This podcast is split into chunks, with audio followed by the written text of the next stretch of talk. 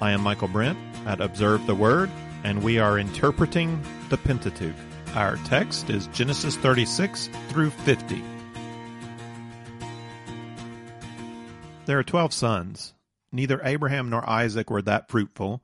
With Jacob, we can begin to imagine descendants numerous as the stars in the sky and the sand on the seashore. There are 12 sons. But we have this problem. God has made a promise that the nations will be blessed through Abraham's descendants. Abraham could ask the question if the promise depends on me, how do I know that I'll continue to be acceptable to you, O Lord? God's answer in Genesis 15 lay down over there, Abraham. I'll walk through the covenant animals. I'll take the curse for your covenant unfaithfulness. I will die as a substitute for your sin so that you will always be acceptable to me declared righteous not by your works, but by faith. Okay, Abraham had faith. He trusted God for his own righteousness. But the promise also depends on children like Esau, who never seemed to have trusted in the Lord at all, and Jacob, who showed a desire for the promised blessing, but struggled through most of his life, unable to yield to God. How is this promise going to work when it constantly relies on a new generation that first has to come to faith in God and then has to learn how to live for God.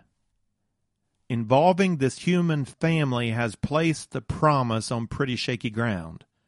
We've got to wonder how the 12 sons are going to turn out. Genesis chapter 37 begins with these words Now Jacob lived in the land where his father had sojourned in the land of Canaan. These are the records of the generations of Jacob. The genealogy statement, these are the generations of Jacob, indicates that we're moving on to the next generation. Rather than focus on all 12 sons, we get the story of one son, Joseph. His story gives us an example walk with God while also communicating significant theological realities about God, man, and the mission. I'm going to spend most of this lesson doing an overview of the narrative. I love the narrative of Joseph and I'm going to conclude with some key theological highlights. As we've already seen before, we see a sin pattern picked up from father by the son. Just as Isaac favored Esau, we're told in 37:3, now Israel loved Joseph more than all his sons, because he was the son of his old age and he made him a varicolored tunic. Jacob, also called Israel ever since his wrestling match with God, gives preference to this one son. Not only was he the second youngest son, so the son of his old age, he was also the firstborn of the beloved Rachel.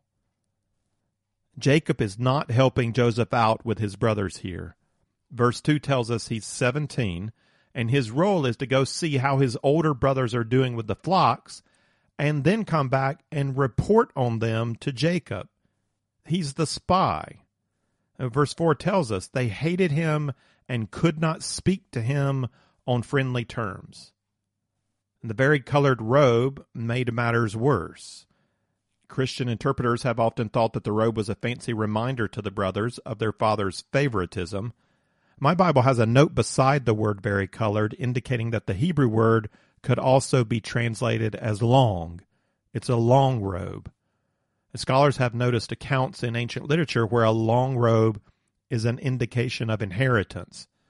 If that's the case, and I believe it is, the long robe of Joseph suggests to the brothers that this little spy is going to be the blessed firstborn. He's going to get the blessing. And Joseph adds fuel to the fire. He has a dream and he seems to go among his brothers excited and ready to share his dream without any consideration of how they will view it. And he tells them there are 12 sheaves of wheat and they're bound in a field, and all of them bow down to my sheave. Isn't that interesting? Well, no, not to the brothers. And they respond in 37 8 Are you actually going to reign over us? Are you really going to rule over us? And they hated him even more. Then he does it again, but this time 11 stars, the sun, and the moon bow down to him. And Jacob gets stirred up with this. Verse 10 says, And his father rebuked him and said to him, What is this dream that you've had? Shall I and your mother and your brothers actually come to bow ourselves down before you to the ground? And his brothers were jealous of him. So, how do we take this young Joseph? We could go on the more negative side and interpret him as a manipulative brat who knew exactly what he was saying and the trouble it would cause. I think there's something of the brat here, but I wouldn't go that far. I don't really see him as manipulative. I see Joseph as a prideful teenage boy who doesn't give much thought to the feelings of others. He's been the baby. He's used to the attention. He assumes they love him and favor him as his father does. He's the center of his father's world and likely the center of his own world. He might be a good kid, but there is some kind of self centered naivete in him that expected his brothers and fathers and stepmother to be excited about his dreams. He doesn't seem to get the animosity that surrounds him. He certainly shows no fear when sent out, as usual, to check up on his brothers. He goes again. And this time, when they see him coming, they grumble, Here comes that dreamer. They already suspected the long robe meant inheritance. The dreams just put it all out there in front of everybody. Now they plot to kill him. Reuben, the true firstborn, argues for his life and even plans on rescuing him.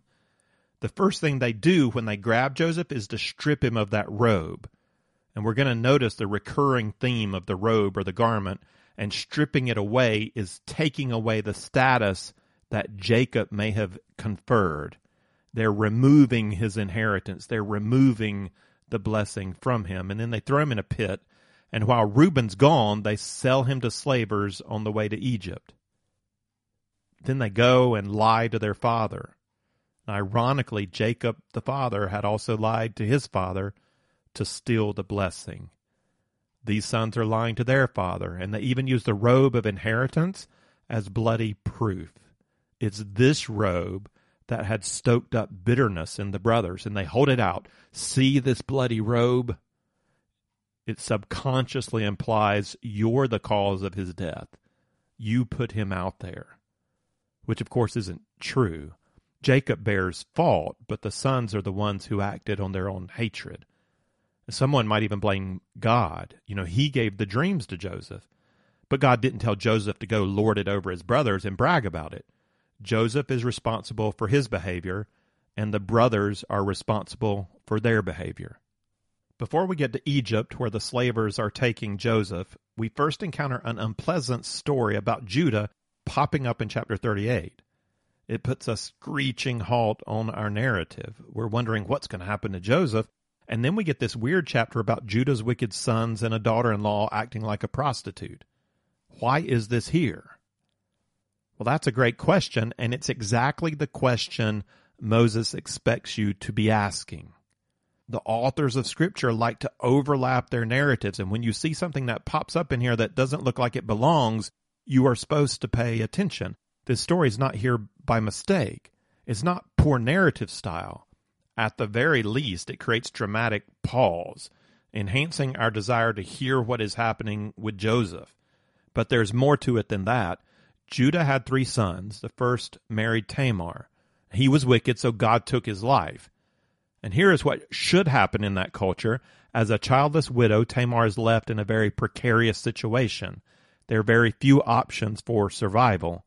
Her husband's brother is expected to step up and take her as a wife. Her firstborn son, however, will take on the name and inheritance of her dead husband, who was the firstborn of Judah. Inheritance worked this way the firstborn gets a double portion to carry on the family name and take care of mother and unmarried sisters. In the case of three sons, the inheritance would be split into four parts, and the firstborn would take two fourths, and then each brother one fourth. That means if the second-born brother does his duty, Tamar's firstborn son will get two fourths of the inheritance, while he stays with his one fourth. If Tamar has no children, then there are only two sons in the running. He would be firstborn, so he would get the double portion of two thirds, and the, the final younger brother would get one third.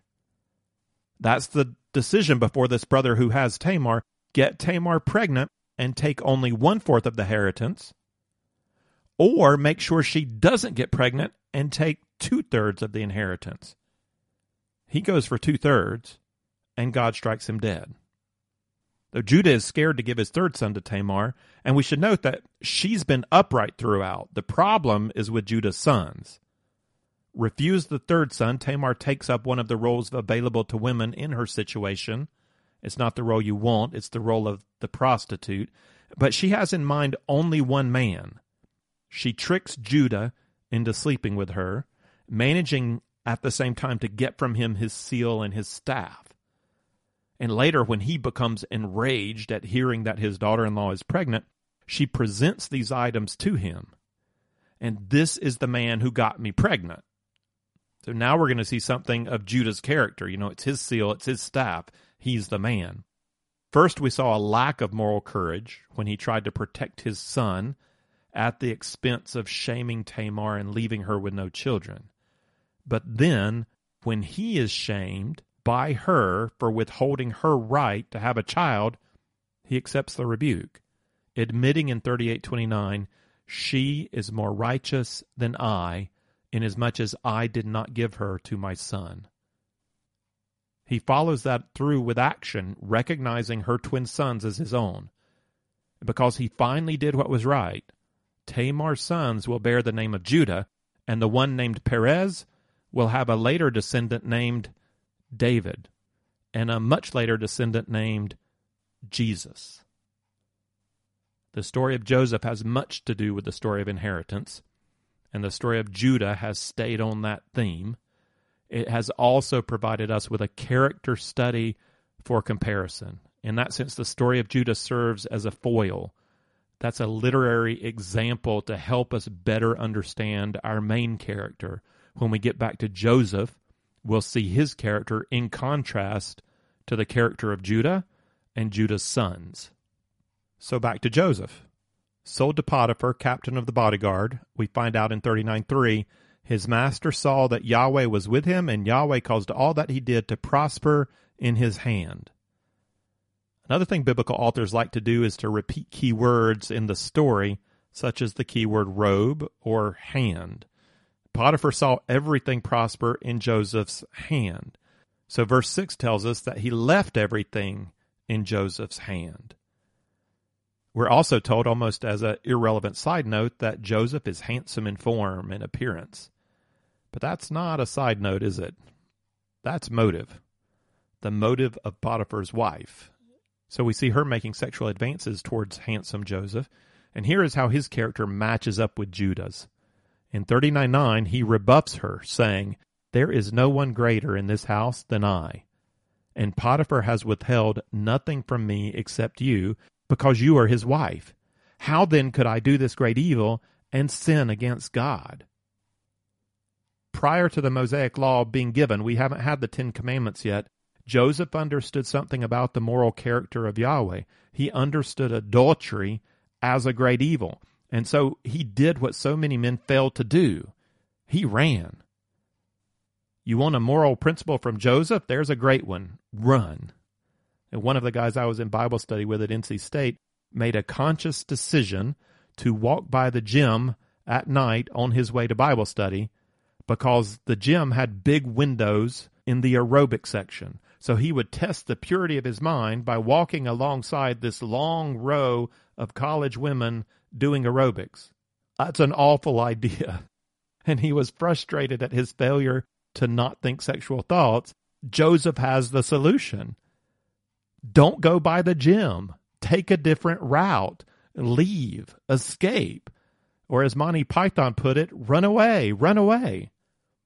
You know, in the story about Tamar, it's the woman who's wronged. In the story about Joseph, it's going to be the man. And both things happen in our world.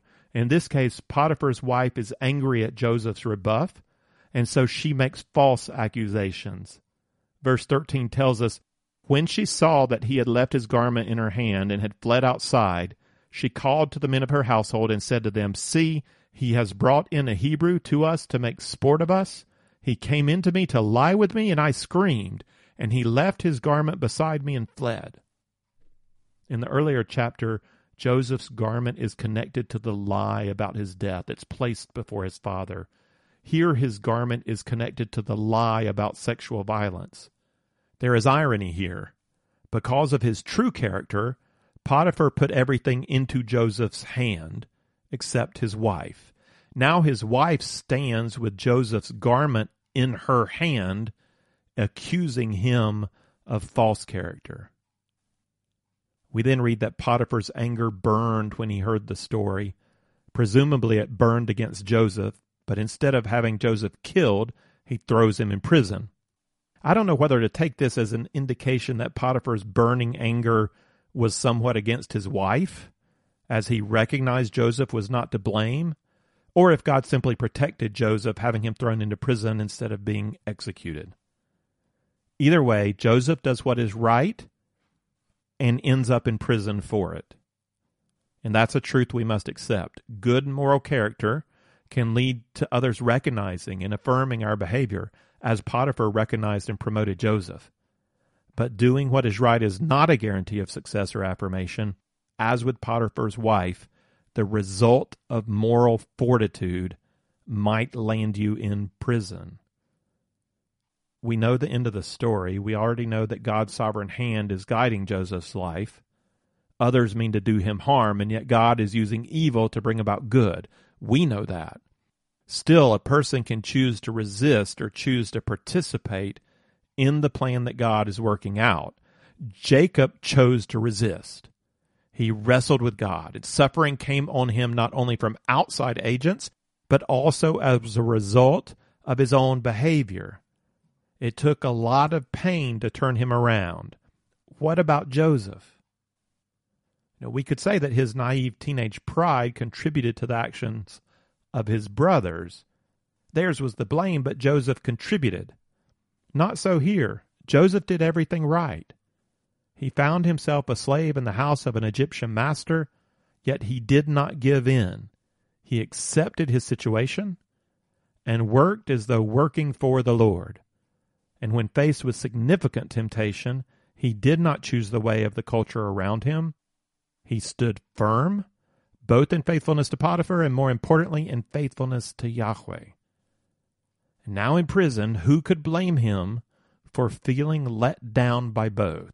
Neither his Egyptian master nor his Lord God chose to save him from false imprisonment. They allowed it. What now of Joseph's character? What will he do?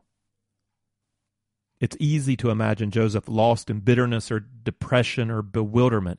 His world's been rocked from favored son to slavery, from respected manager to prison. You don't have to curse God, but why make an effort? Just keep your head down and wait for God to do whatever he chooses to do. You're stuck. Give up. That's not what we see Joseph doing. You know, we don't know how long it took for him to get through the shock and disillusionment of his new reality, but he did get through it.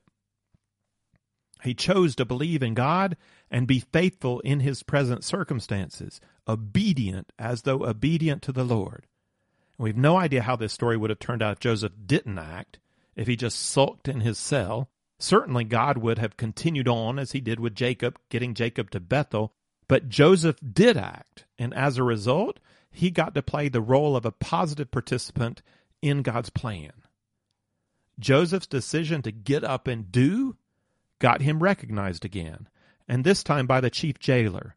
And again, we're told twice in 39:22 and 23 that the man in charge committed into Joseph's hand all the prisoners who were in the jail, so that whatever was done there, he was responsible for it. How does Joseph meet the baker and cupbearer if he did not commit himself to positive action, if he just stayed in his cell? We don't know. But he got up, and that made a difference. And you know the story. Joseph receives a dream regarding each official. One is executed as foretold, and the other released as foretold. And this is not Joseph's first experience with dreams, though he handles this one better. Still, his hopes do not pan out. After the dream comes true, we're told in verse 40 23, Yet the chief cupbearer did not remember Joseph, but forgot him. which to Joseph must have felt like God forgot him. The first verse in the next chapter tells us it was two years before anybody thought about Joseph again. Are you ready to wait that long? I mean, maybe you have. Maybe you know what long wait through painful circumstances is like. For many of us, we struggle to wait on God to work it out in a few weeks, and then we're ready to quit, much less a couple of years. You sense God is doing something to lift you out of your imprisonment or your pit or your hard circumstances. You sense God doing something supernatural, and you're right. He does something spectacular. You know, it could only be from God. But the day after that, nothing happens. And the next day, nothing happens. Eventually, your emotional state of hope and joy raised so high by God's work and your expectant release falls past neutral into disillusionment much deeper than the initial shock of your fall into the pit in the first place. Your false hope crashes down. For two years, Joseph is forgotten. He must have lost all hope in the cupbearer as a source of rescue. And now, with all hope gone, we're told Pharaoh had a dream. And we smile because we know what's coming. We know that Joseph knows about dreams. The dreams are about seven years of plenty and seven years of drought not only in Egypt, but throughout the ancient Near East. And we're now going to see the character of Joseph shine. You know, he's come a long way from being the spoiled, favored son. He has lived life as obedience to the Lord. He's risen up and he's fallen down, and he's kept going in faith, holding on to his non Egyptian God and his morals. God gave him a gift for interpreting dreams that he did not initially know how to use rightly. In fact, he initially abused it, bragging to his brothers. But he's grown. And now when asked by Pharaoh to interpret the dream, he responds in 41:16, "It is not in me." God will give Pharaoh a favorable answer. God has been developing Joseph in his moral character, in his professional abilities, and in the ways of God. And these things all come together as Joseph, the believing manager of households and of prisons, interprets Pharaoh's dream, even taking the audacious step of suggesting a course of action, not something a slave prisoner ought to do in the presence of a god king of a superpower. You know, I don't know if Joseph was fully in the moment and giving out the word of God, and he's not even thinking about how his hearer might hear him, you know, that's how he was with his brothers. I like to think he was much more aware of who he was and who he was talking to at this point in his life. I imagine that he saw the line between 4132, where he was interpreting the dream, and 4133, where he proposed to Pharaoh what to do. I like to think in a quick moment he saw that line and he heard from God and he recognized this is what God prepared me for. And then he stepped across that line intentionally in faith and he took the risk and he boldly proposed to Pharaoh. And he began his proposal this way Now let Pharaoh look for a man discerning and wise and set him over the land of Egypt. Let Pharaoh take action.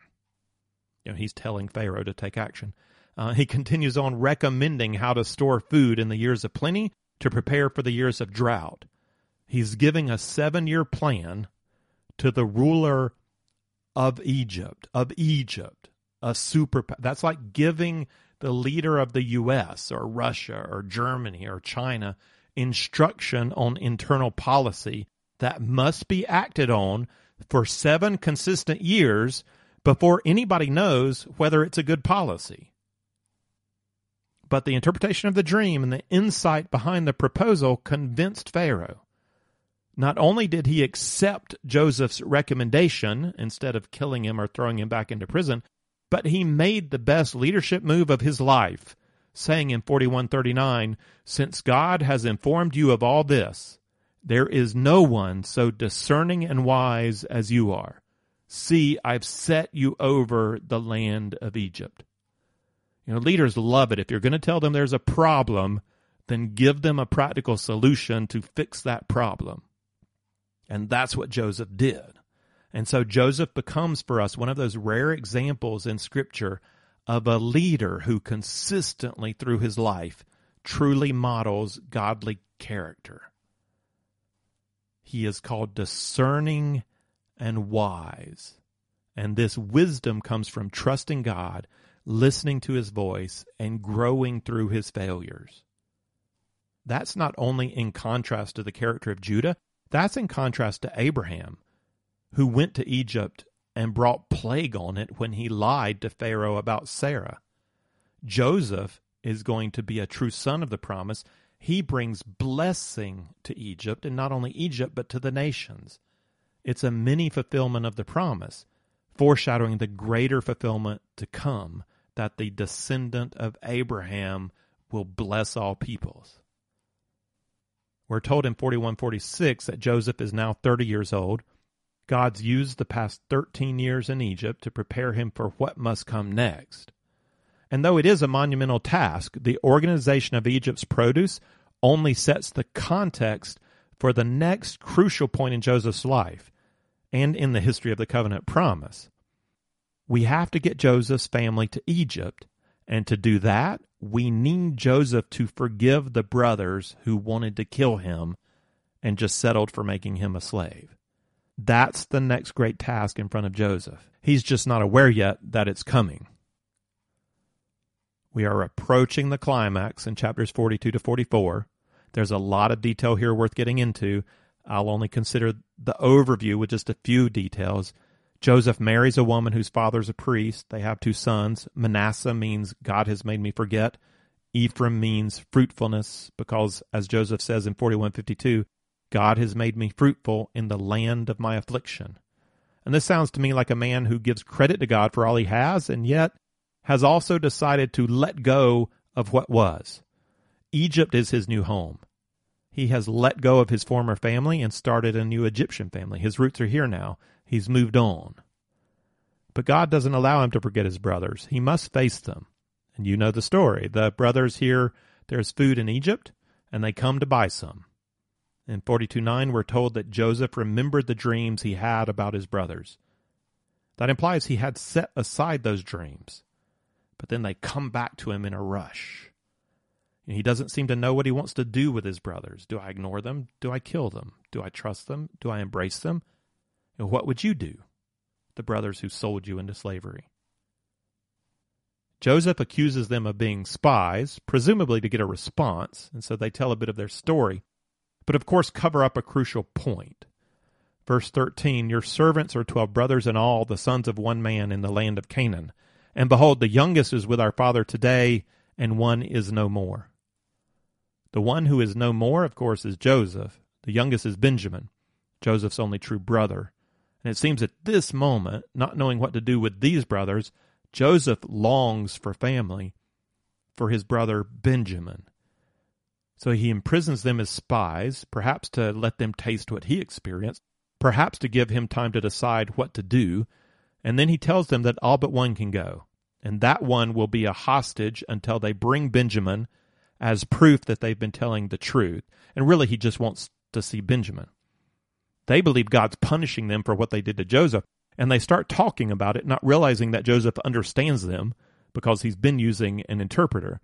Joseph is overcome and he weeps, but not where they can see him. Still, he keeps Simeon while sending the brothers off with the money returned in their bags and the command not to come back without Benjamin. So the weeping and the return of the money shows us that Joseph has strong feelings about his brothers. And we can imagine those feelings are greatly mixed.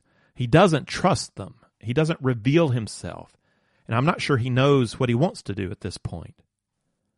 The famine continues, and Jacob realizes he must allow the brothers to return with Benjamin the brothers return, and the text says that they bring money in their hand and presents in their hand. You know, it's the word hand again. And Joseph is eager to see his brother Benjamin, but on seeing him, he must swiftly leave the room, being overcome emotionally. After composing himself, he comes back out for the meal. Then he sends them off again, putting their money back, but also putting his personal cup in Benjamin's sack. And the brothers are brought back and accused of stealing, and the cup was found on Benjamin. And so we learn Joseph's goal. Verse 44:17 reads, "The man in whose hand the cup has been found, he shall be my slave, but as for you, go up in peace to your father." It seems Joseph had forgiven his brothers. Go in peace. But it's one thing to forgive your family and a very different thing to invite them to come live with you. And Joseph's not ready for reconciliation to that extent. He wishes them peace and he sends them off, but without Benjamin. He had devised this plan to keep Benjamin without revealing himself to them. Then Judah steps up with a plea. This is Genesis 44, 18 through 34. Then Judah approached him and said, O my lord, may your servant please speak a word in my lord's ears, and do not be angry with your servant, for you are equal to Pharaoh. My lord asked his servant, saying, Have you a father or a brother? We said to my lord, We have an old father and a little child of his old age. Now his brother is dead, so he alone is left of his mother, and his father loves him. Then you said to your servants, Bring him down to me, that I may set my eyes on him. But we said to my lord, The lad cannot leave his father, for if he should leave his father, his father would die. You said to your servants, however, Unless your youngest brother comes down with you, you will not see my face again. Thus it came about when we went up to your servant my father, we told him the words of my lord. Our father said, Go back, buy us a little food. But we said, We cannot go down.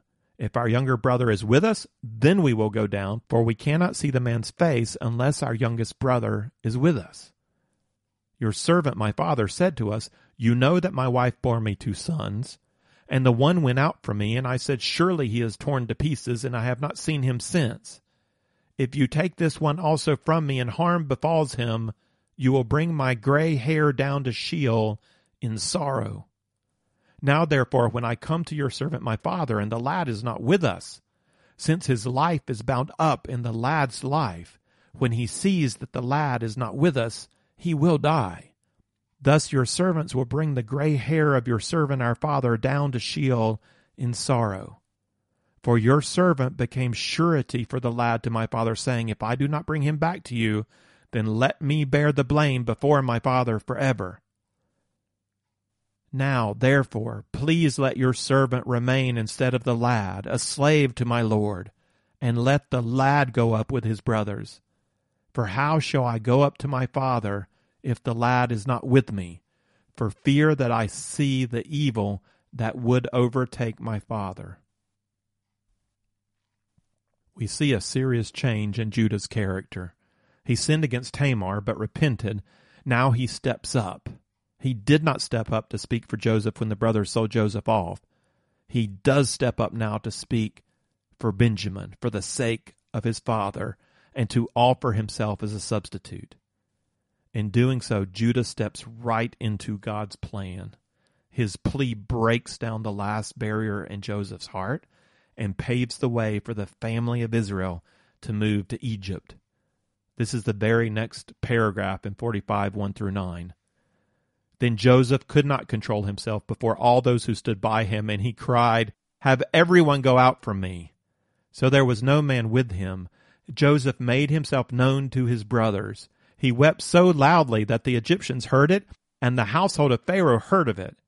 Then Joseph said to his brothers, I am Joseph. Is my father still alive? But his brothers could not answer him, for they were dismayed at his presence. Then Joseph said to his brothers, Please come closer to me. And they came closer, and he said, I'm your brother Joseph, whom you sold into Egypt. Now do not be grieved or angry with yourselves because you sold me here, for God sent me before you to preserve life. For the famine has been in the land these two years, and there are still five years in which there will be neither plowing nor harvesting. God sent me before you to preserve for you a remnant in the earth, and to keep you alive by a great deliverance. Now therefore it was not you who sent me here, but God, and he has made me a father to Pharaoh and lord of all his household, and ruler over all the land of Egypt. Hurry and go up to my father and say to him, Thus says your son Joseph, God has made me lord of all Egypt. Come down to me, do not delay. You shall live in the land of Goshen, and you shall be near me, you and your children and your children's children and your flocks and your herds and all that you have the sons returned to Canaan to gather their father, wives, children, herds, and possessions. Then they returned to Egypt, protected and provided for by their younger brother Joseph. The dream of his youth had come true in the most spectacular of ways. But the brothers have not forgotten what they had done, and even with all the blessing from Joseph, they still wonder where they stand with him. When Jacob dies, they are fearful that Joseph will turn against them, and they go to him to ask forgiveness. And Joseph weeps, and he speaks to them as recorded in the last chapter of Genesis 15 19 to 21. Do not be afraid, for am I in God's place?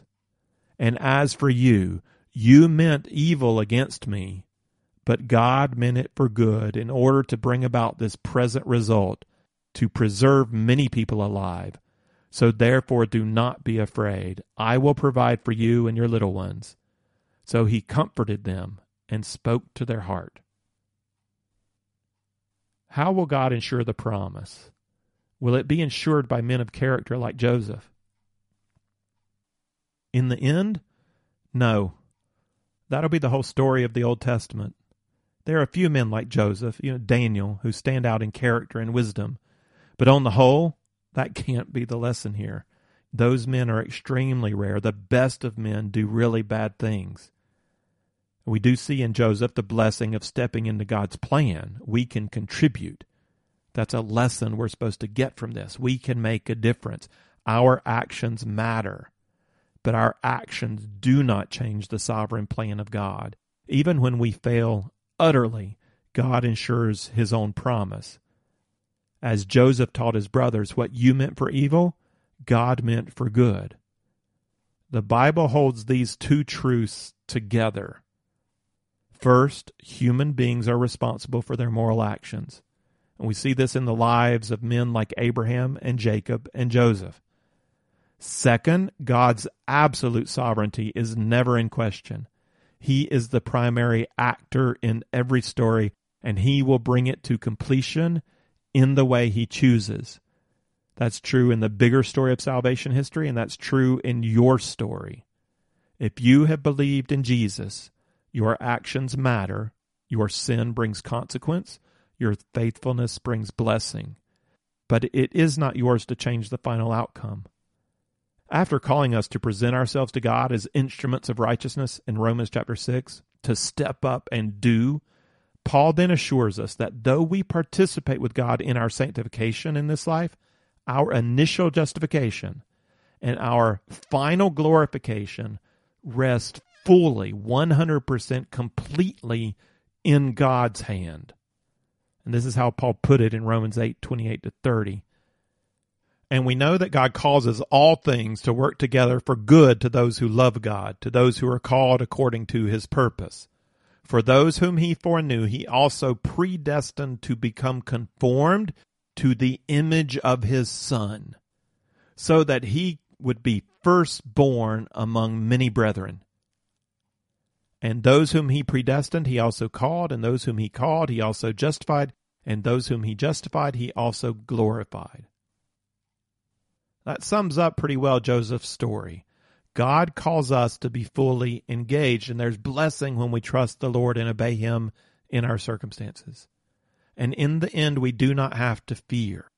It is God who glorifies. He gets us home. We do not have to fear our own pride, betrayal by brothers, slavery, false accusation, prison, being brought before the mighty of the earth. God takes what is meant for evil and uses it to bring about good.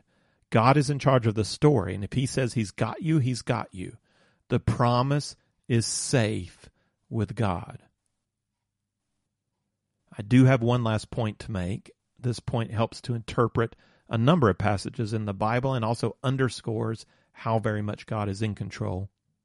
This has been the story of Joseph, but you may have noticed it seems also to be a story of Judah. Jacob had 12 sons. Reuben the first was disqualified as firstborn for sleeping with his father's concubine. Simeon and Levi, the second and third, were disqualified for using the ritual of circumcision to overcome and murder the men of Shechem. Judah the fourth might then claim the right to the blessing of firstborn. And yet Jacob gives that right to Joseph. In Genesis 48, Jacob says that Joseph's sons will take equal places with their uncles. And remember, the firstborn is given a double portion of inheritance. So with 12 portions, you divide everything up into 13 parts, giving the firstborn two parts. By elevating Manasseh and Ephraim to the level of their uncles, Joseph gets two parts the blessing of the firstborn. And this is why we have no tribe of Joseph in the rest of the Old Testament. Instead, we have the two tribes, Manasseh and Ephraim. Though there is a little twist, Jacob crosses his arms, placing the right hand on the younger Ephraim, designating Ephraim as Joseph's firstborn, which is very much in line with God's practice of not following too closely human custom. Now, this is why the name Ephraim is often used in the prophets to designate the future northern kingdom of Israel, the kingdom that breaks off from Judah. And when that kingdom broke off at first from Judah, it was led by Jeroboam of this tribe of Ephraim. He had the greatest claim, being from the firstborn of Joseph, and Joseph himself being the firstborn of Jacob. The blessing of Joseph in Genesis 49:26 affirms his status. May the blessings of your father be on the head of Joseph and on the crown of the head of the one distinguished among his brothers. And yet, Judah's claim as firstborn is even more strongly affirmed in this blessing section. And this is odd since Joseph clearly gets the double inheritance from Jacob. But this is the prophecy from God about Judah. 49:10 reads, "The scepter shall not depart from Judah, nor the ruler's staff from between his feet."